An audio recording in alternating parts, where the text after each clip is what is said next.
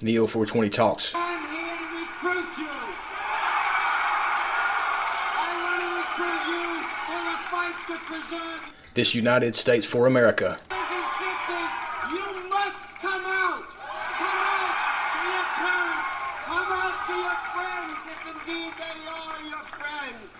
Come out to your neighbors. Come out to your fellow workers. Once and for all, let's break down the myths and destroy the lies and distortion. For your sake, for their sake, for the sake of all the youngsters who have been scared. because of the pandemic scamdemic coup against America. On the Statue of Liberty, it says, Give me your tired, your poor, your huddled masses yearning to be free. On the Declaration of Independence, it is written, All men are created equal and endowed with certain inalienable rights. We know all of that is to be true, but what we have to realize is these psychopath criminals that are putting themselves into positions of power, they do not think like that. Let me read an additional section of the Declaration of Independence in the second paragraph, latter part. Quote, that whenever any form of government becomes destructive of these ends, it is the right of the people to alter and to abolish it, and to institute new government, laying its foundation on such principles and organizing its powers in such form as to them shall seem most likely to affect their safety and happiness. Moving further down, it says, pursuing invariably the same object evinces a design to reduce them under absolute de- despotism. It is their right, it is their duty to throw off such government and to provide new guards for their future security. Such has been the patient sufferance of these colonies, and such is now the necessity which constrains them to alter their former systems of government. We cannot fall for their lies. We cannot fall for their trickery. We cannot let them lead the conversations. We cannot let them put thoughts into our minds that are what we think. We have to be sound and true to our principles. And I'm talking about we, meaning we, the people of these United States. I can't speak to anybody else. I'm not going to try to be that arrogant to say that I know what people in Mexico think or what Canada think.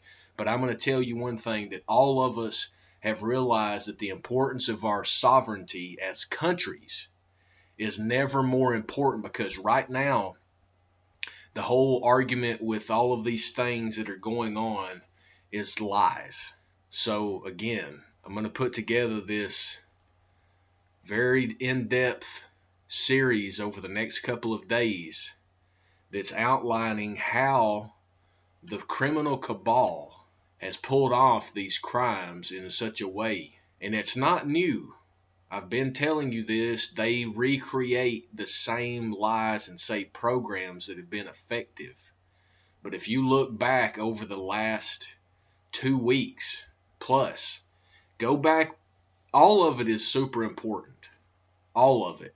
Our podcasts have been recorded in sequence. So if you go back to the beginning of it and listen all the way up to now, it's going to be a continuous ad and a compilation of knowledge that you're going to get. The ones on March 23rd, starting with Gates Connection, JFK Jr., Fauci, Collins cover up, criminals paid with U.S. money to lie. And then the 24th, March 24th, 2022, Catherine Austin Fitts, no to digital currency as its digital slavery. And then March 25th, David Rockefeller, 1981, admits newspapers conspired with him 40 plus years for one world government. All of these things are factual. This is not anything that is being alleged.